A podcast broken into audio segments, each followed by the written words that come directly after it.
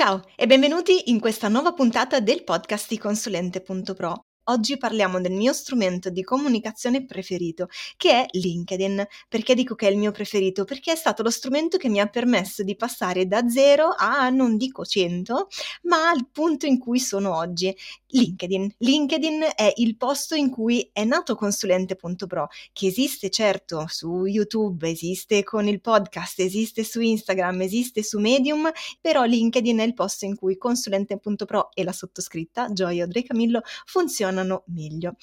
E quando ho progettato questa nuova stagione del podcast, lavorando con, con, Esther Memeo, mi ha detto: Guarda, ti devo far conoscere una persona che è bravissima su LinkedIn. Lo conosci Luca Bozzato? E ho detto: mm, Non l'ho mai incontrato. E così sono andata a cercarlo su LinkedIn, l'ho trovato, l'ho incontrato, ci siamo messi in contatto e quindi ho detto: Senti, ma da podcaster a podcaster, da come si dice, Linkeders a LinkedR, vieni da me come ospite. E quindi eccolo qua, Luca Bozzato, come ti posso introdurre come LinkedIn coach? Come ti presenti tu di solito Luca?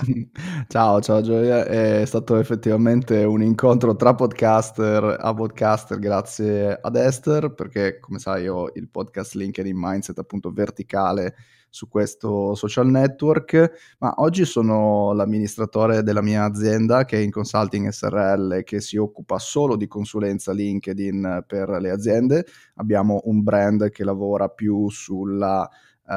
employer branding per le multinazionali e poi abbiamo un brand che si chiama Business in Progress che invece aiuta microimprese e studi professionali per il posizionamento su LinkedIn. Sono un consulente, quindi LinkedIn, ho fatto formazione LinkedIn per tanti anni perché ho iniziato nel 2012, quindi questo è l'undicesimo anno di lavoro verticale sulla piattaforma. Sono anche l'unico in Italia con un paio di certificazioni internazionali perché ho lavorato sia con Really Connect, che è la prima eh, società in eh, EMEA ehm, certificata per fare formazione LinkedIn e poi direttamente con LinkedIn con il loro progetto Instruct su Sales eh, Navigator. Quindi insomma spero di sapere qualcosa della piattaforma e eh, solo mh, l'unico social che ho, perché poi ho anche i social per uh, affari personali, ma in realtà non li apro mai, non li uso. LinkedIn è la mia community di riferimento e trovo che si sposi anche molto bene con il podcast, su cui poi con Esther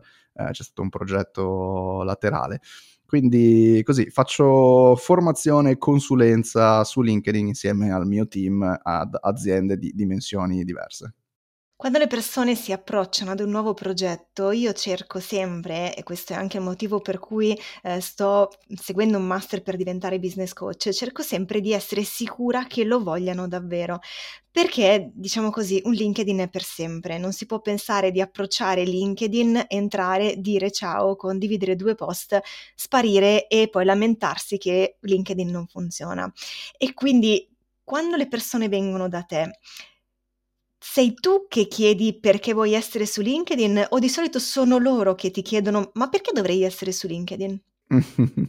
diciamo che succedono entrambe le cose, poi io personalmente preferisco lavorare con persone, con organizzazioni già avanti eh, nello stadio della consapevolezza su questi temi. Non è sempre stato così, eh, all'inizio della mia carriera decennale eh, sullo strumento ero quello che aiutava le persone a comprendere perché stare su LinkedIn, poi il mondo si è evoluto, le mie esigenze, anche la mia soddisfazione professionale si è evoluta e quindi oggi tendo a lavorare più con persone e organizzazioni che sanno già perché devono stare su LinkedIn. D'altronde è anche vero che, come diceva Ford, se io avessi chiesto alla gente cosa voleva, avrebbero voluto dei cavalli più veloci e non la macchina. Quindi certe volte c'è da anche da aiutare le persone a fare un salto quantico in termini di comprensione di uno strumento che oggi è ancora visto con eh, estremo pregiudizio rispetto a quello che effettivamente è.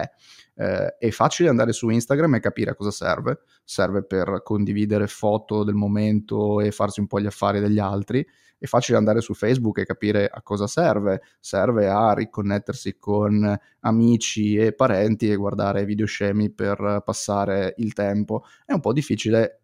capire cosa serve LinkedIn. Molti sono ancora convinti che LinkedIn sia come eh, 10-15 anni fa, perché ormai è un social che ha 20 anni, il social dove ci si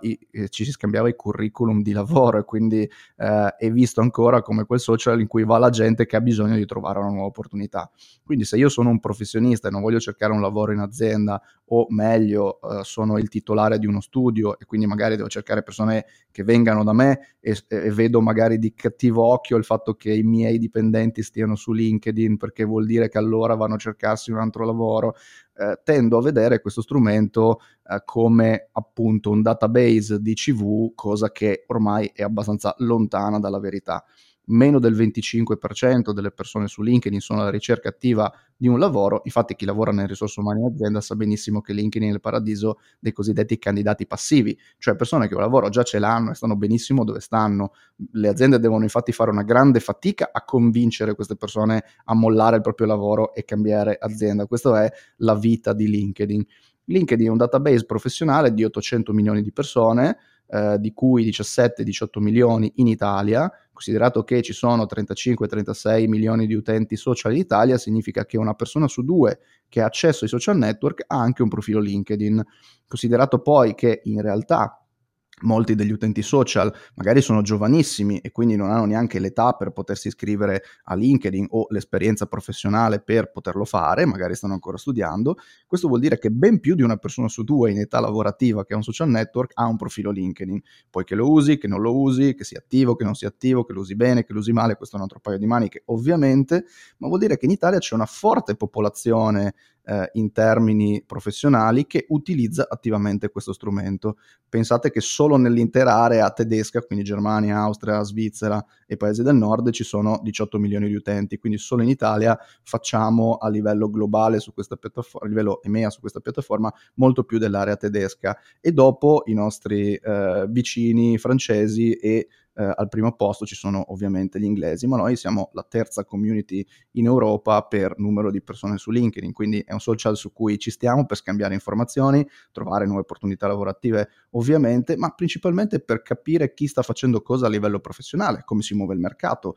condividere la propria esperienza, cercare nuovi clienti, tenere aggiornati i propri clienti che comunque stanno su LinkedIn su quello che stiamo facendo con altri progetti, perché magari gli viene la voglia di comprare qualche altro servizio. Quindi un network professionale eh, che oggi non è solo un network di opportunità di lavoro. Tantissimi milioni di utenti, indubbiamente, l'hai detto anche tu però, molti di questi non sono attivi, ma veramente tanti, stiamo parlando di una percentuale che non, st- non è che dico metà sono attivi o metà sono inattivi, leggevo, non so se sia ancora valida questa statistica, meno del 10%, forse meno del 5% è attivo delle persone che sono su LinkedIn.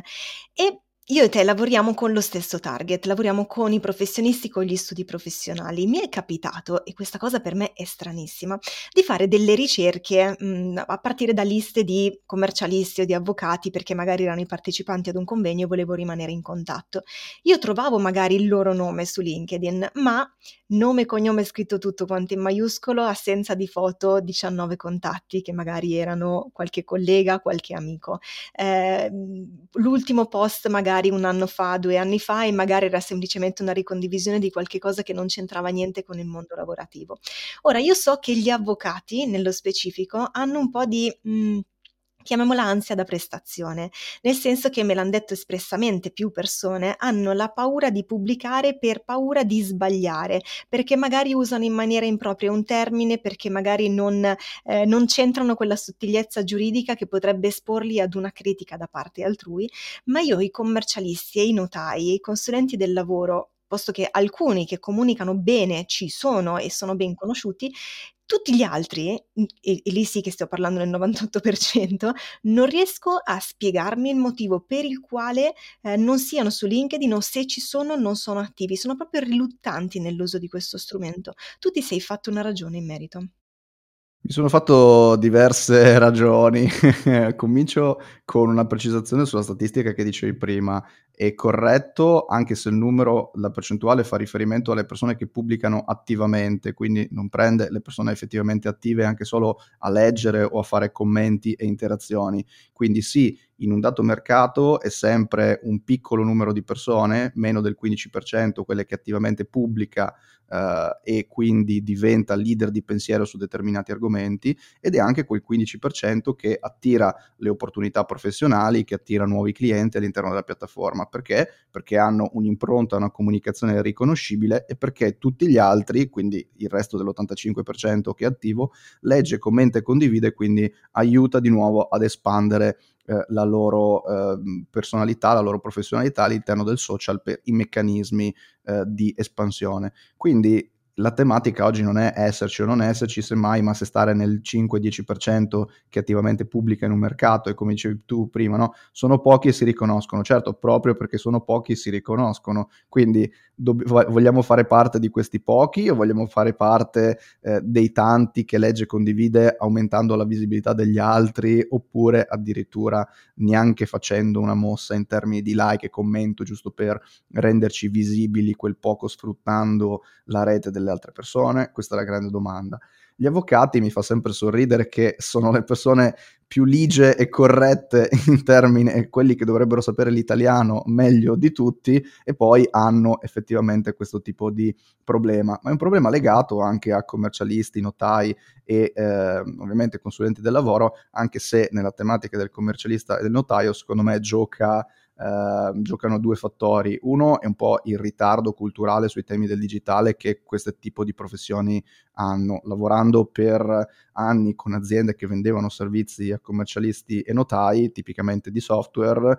ho visto questo tipo di attività, anche se c'è da dire che, e questo è il secondo punto, sono anche una professione, tra virgolette, obbligatoria per legge, nel senso che se vuoi fare business dal notaio commercialista ci devi comunque andare e hanno un mercato anche abbastanza locale, quindi un dato mercato geografico può essere servito da diversi professionisti perché banalmente il numero di partita IVA di aziende che sono in un determinato territorio può dar da mangiare eh, a diversi studi. Infatti, sempre lavorando con queste aziende, sono dieci anni che sento dire che questo è l'anno della morte dei commercialisti, adesso i grandi studi arriveranno, si papperanno, quelli pic- no, sono, dieci, sono dieci anni e i commercialisti sono ancora vivi e vegeti e non mi sembra che stiano particolarmente soffrendo molta crisi, quindi eh, delle, delle due l'una. È vero che il marketing vorrebbe ovviamente spingere un pochettino sull'urgenza di aggiornarsi perché vendo software, ho bisogno che tu sia consapevole di quello che stiamo vendendo, dall'altra parte è anche vero che non c'è tutta questa urgenza in termini del mercato di adattarsi da questo punto di vista.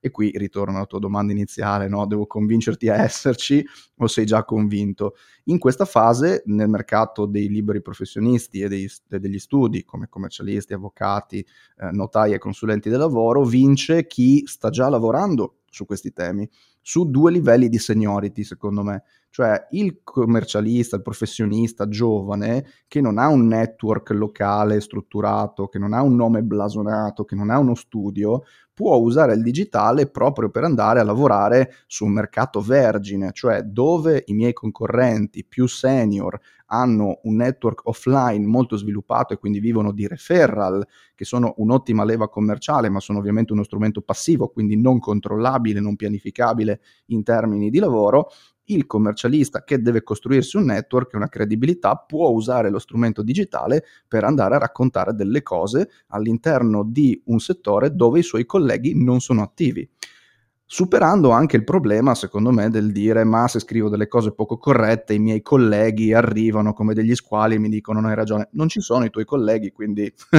non è un problema. In più non devi comunicare in modo legalese, tra virgolette, anzi devi comunicare in un modo che sia comprensibile alla persona che non conosce e ha bisogno della tua consulenza, perché tutte queste professioni hanno sempre vissuto eh, su una asimmetria informativa, cioè io sono il titolare dell'informazione e tu sei quello che ha bisogno di questo tipo di informazione, quindi se vuoi vieni da me, la paghi e io te la do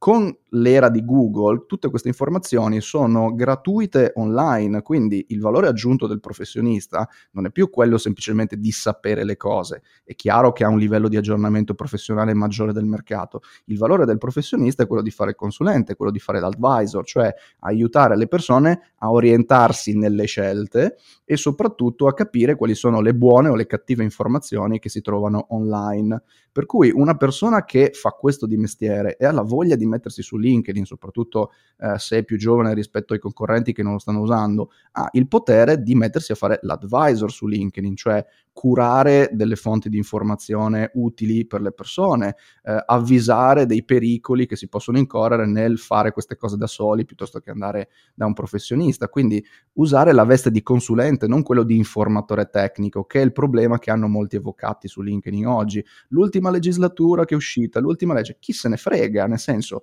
non è un problema mio sapere queste cose, il mio problema è capire what's in it for me, quindi aiutami a orientarmi nelle scelte o raccontami degli esempi che mi fanno dire, ah, ecco come ho risolto criticamente questo problema che ho anch'io. Uh, un um, ex cliente, che tuttora è il mio consulente finanziario, ehm, si era posto questo problema, no? diceva, eh, sai, arriverà la MIFID l'anno prossimo, quindi stiamo parlando di qualche anno addietro, e tutti diranno che sono bravi, perché fino adesso facevano i consulenti pagati dalle banche, adesso sono in chiaro le, le fee di consulenza, quindi devo giustificare e no, ma io sono più bravo del... Come faccio a dire che sono più bravo degli altri senza dire che sono più bravo degli altri? E abbiamo iniziato a raccontare le storie di consulenza, quindi ovviamente senza citare i nomi dei clienti, però raccontava cosa succedeva fisicamente in una sessione di consulenza finanziaria, dopodiché ha riunito queste cose in un libro che si chiama Gestione del patrimonio, per cui è molto facile oggi dire mm, non so se lavorare con te o meno, non c'è problema, questo è il libro che racconta le storie dei miei clienti, che sono semplicemente i post di LinkedIn che io ho scritto da un anno a questa parte,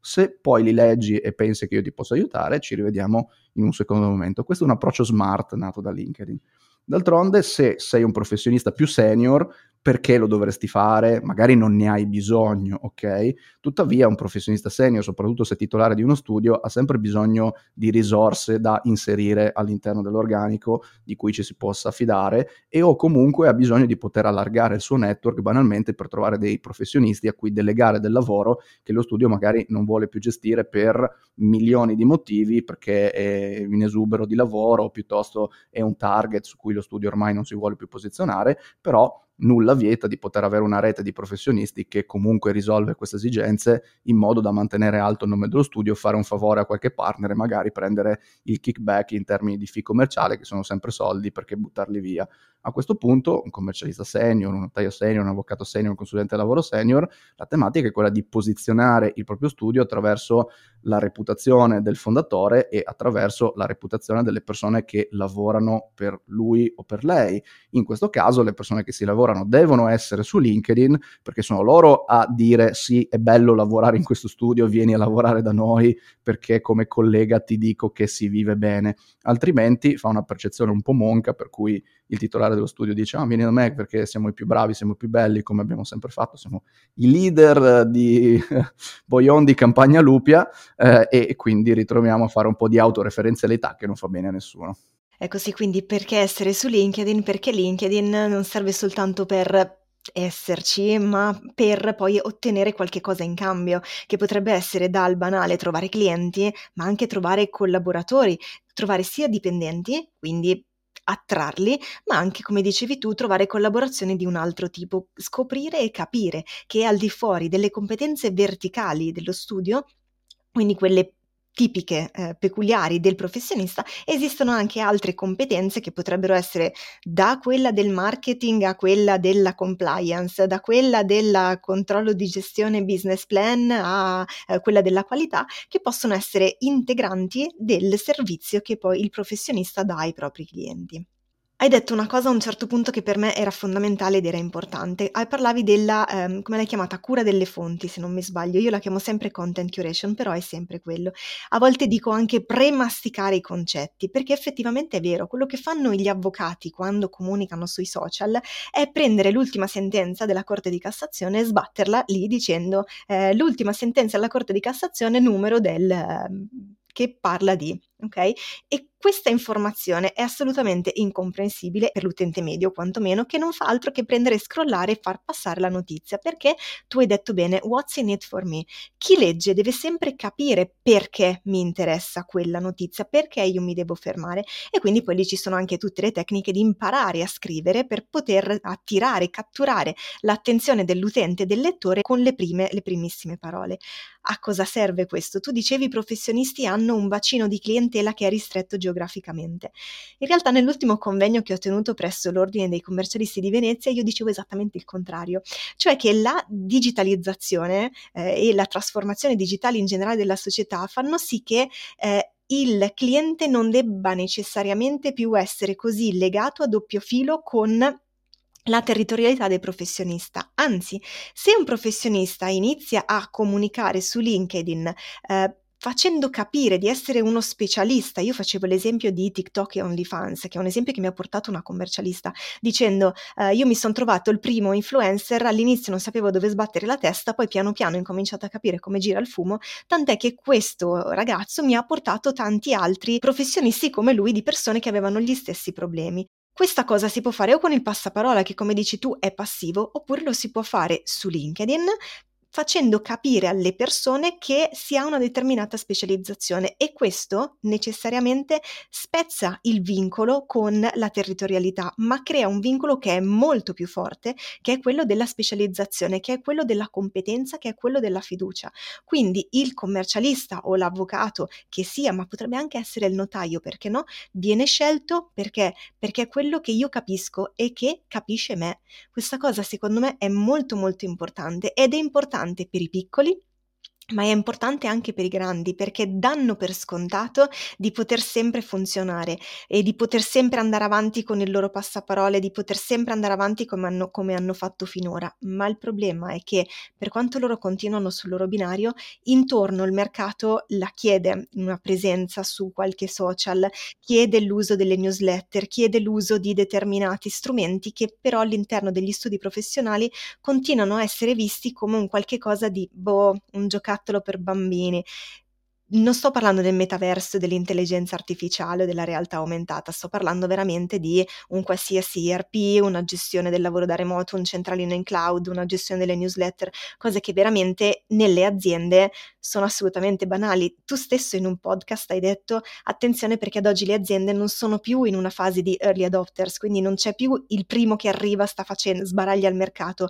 questo nelle aziende, ma negli studi professionali invece dicevamo poco fa che sì, i professionisti, quelli che ci sono oggi, sono gli early adopters. Questa cosa a me fa impazzire, per questo ho detto vengo all'ordine a parlarne e mi vergognavo anche perché io che sono sulla soglia dei 40, vabbè non diciamolo proprio ad alta voce, però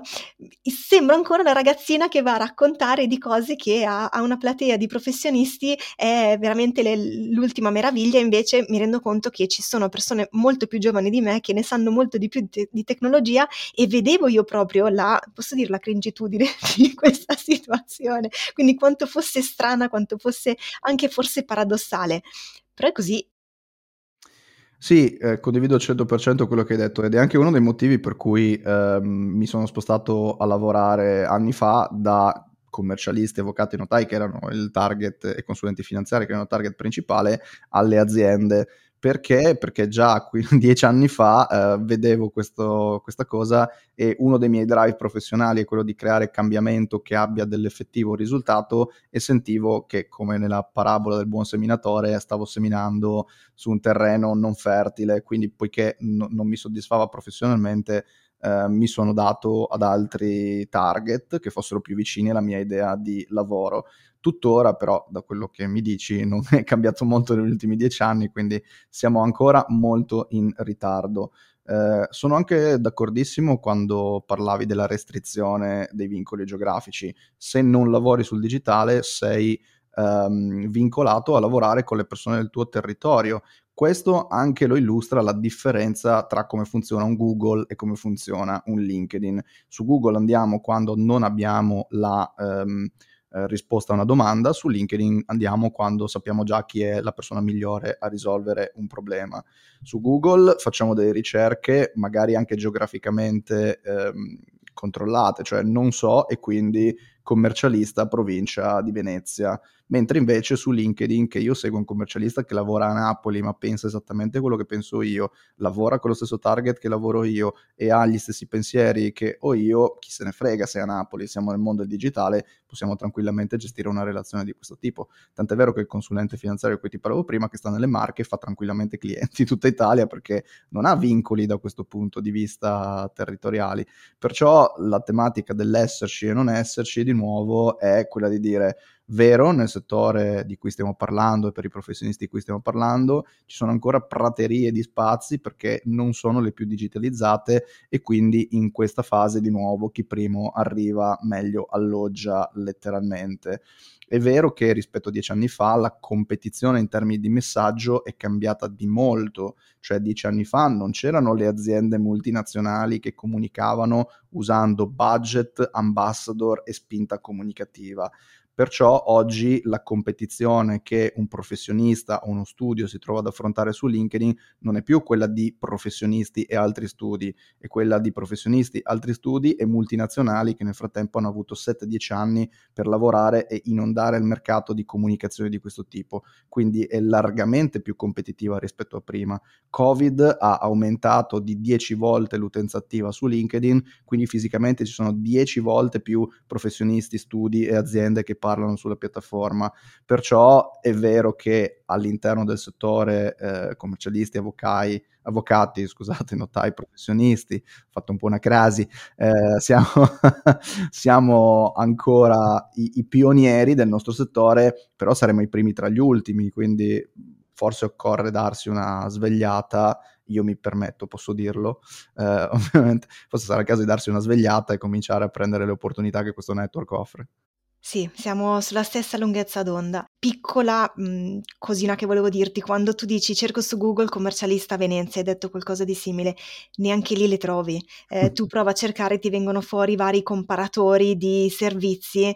leggi le recensioni e vedi utenti che scrivono piccati di un professionista, professionista che risponde piccato all'utente. Veramente la situazione è imbarazzante anche, eh, anche lì. E eh, infatti mi è capitato sempre in quel convegno lì di cui parlavo, ti parlavo poco fa, eh, che un professionista mi ha detto piuttosto che avere il sito, a questo punto mi faccio una pagina vetrina su LinkedIn, almeno una volta, anzi non ha detto pagina vetrina, ha detto mi faccio una pagina su LinkedIn, almeno una volta che l'ho fatta, boh, basta, è lì, è pronta, è fatta di, ed è finita. Questo è il là che io ti do per la nostra prossima puntata, che sarà tra un paio di settimane per chi sta ascoltando e in cui parleremo appunto della pagina su LinkedIn, delle pagine LinkedIn in generale. Detto ciò, io rimango con i professionisti perché questo è l'ambiente in cui sono cresciuta e capisco, mi sono posta anch'io il, il dubbio, ovviamente da, da consulente, da libera professionista, sul dire ha senso continuare in questa terra arida, come l'hai chiamata tu, quasi sterile forse, o farei meglio a buttarmi sulle aziende dove c'è molta più ricettività su questi temi? E la risposta è stata che un po' mi dispiace anche per tutte le possibilità e la potenzialità che hanno questi, che hanno i professionisti e tutte le persone, tutte che ci girano intorno, perché ricordiamoci che, l'hai detto tu prima, i professionisti da una parte